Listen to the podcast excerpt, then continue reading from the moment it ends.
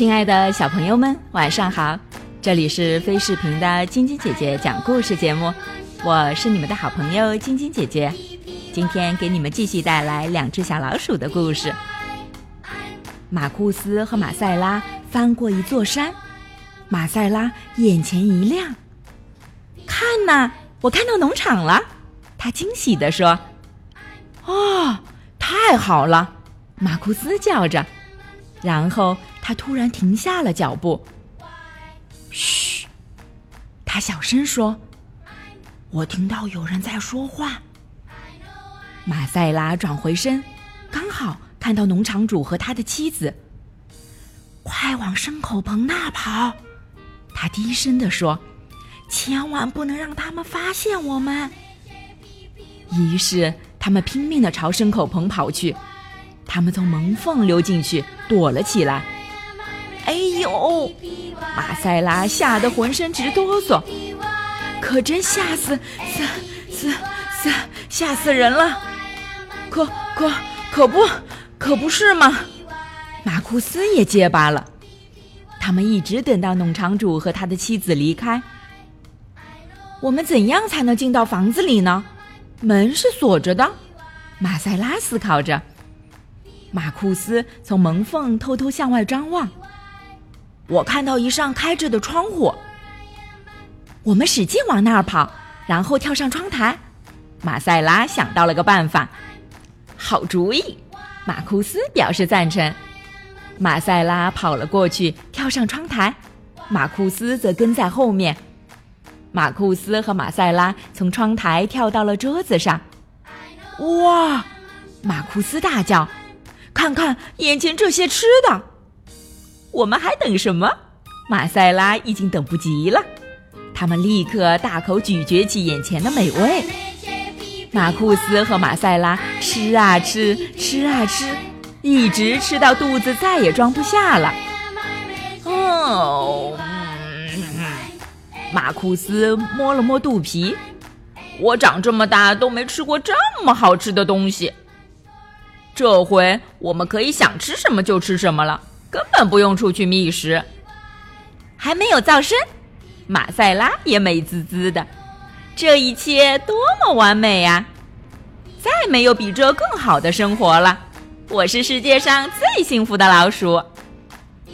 就在这时，门开了，农场主和他的妻子走了进来。快，赶紧逃命！快找地方躲起来！马赛拉惊叫着说：“他们跳下桌子跑开了。”看呐！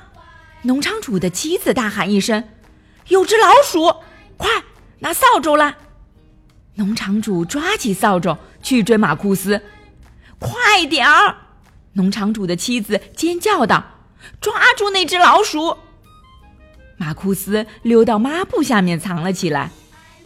我们必须抓住那只老鼠！农场主的妻子十分坚决地说：“我绝不允许我的家里有老鼠。”趁着农场主和他的妻子找马库斯的时候，马塞拉飞身跳上窗台逃了出去，然后连忙奔向牲口棚。农场主继续搜索马库斯，他刚一掀起抹布，马库斯就跳起来跑开了。抓住他！农场主的妻子惊呼。抓住他！农场主追着马库斯，把他逼到了墙角。砰！扫帚落了下去，还好没有打中马库斯。他趁机冲到窗前，跳了出去，拼命的往牲口棚跑。啊啊！我们还是回到森林里住吧。我觉得住在有噪声的环境里，每天出去找食物，其实也挺好的。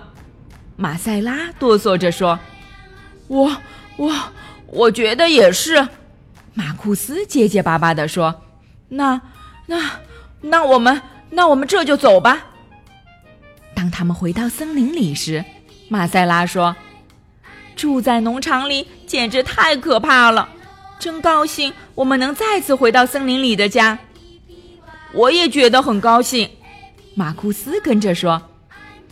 得知马库斯和马塞拉回来了，森林里的动物们都来看他们。农场有很多食物吗？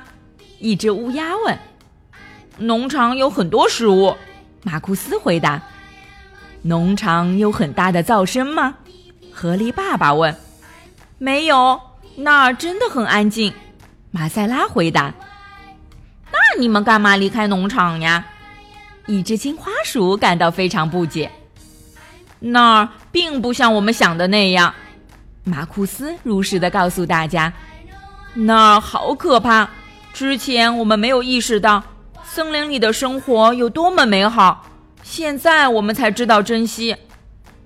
这时，马塞拉也说道：“你们唱歌吧，你们想怎么吵就怎么吵。现在我们愿意住在森林里。”呱呱呱！快乐的乌鸦们唱起歌来，忙碌的河狸们啃起树来。顽皮的金花鼠们在木头上玩起了游戏。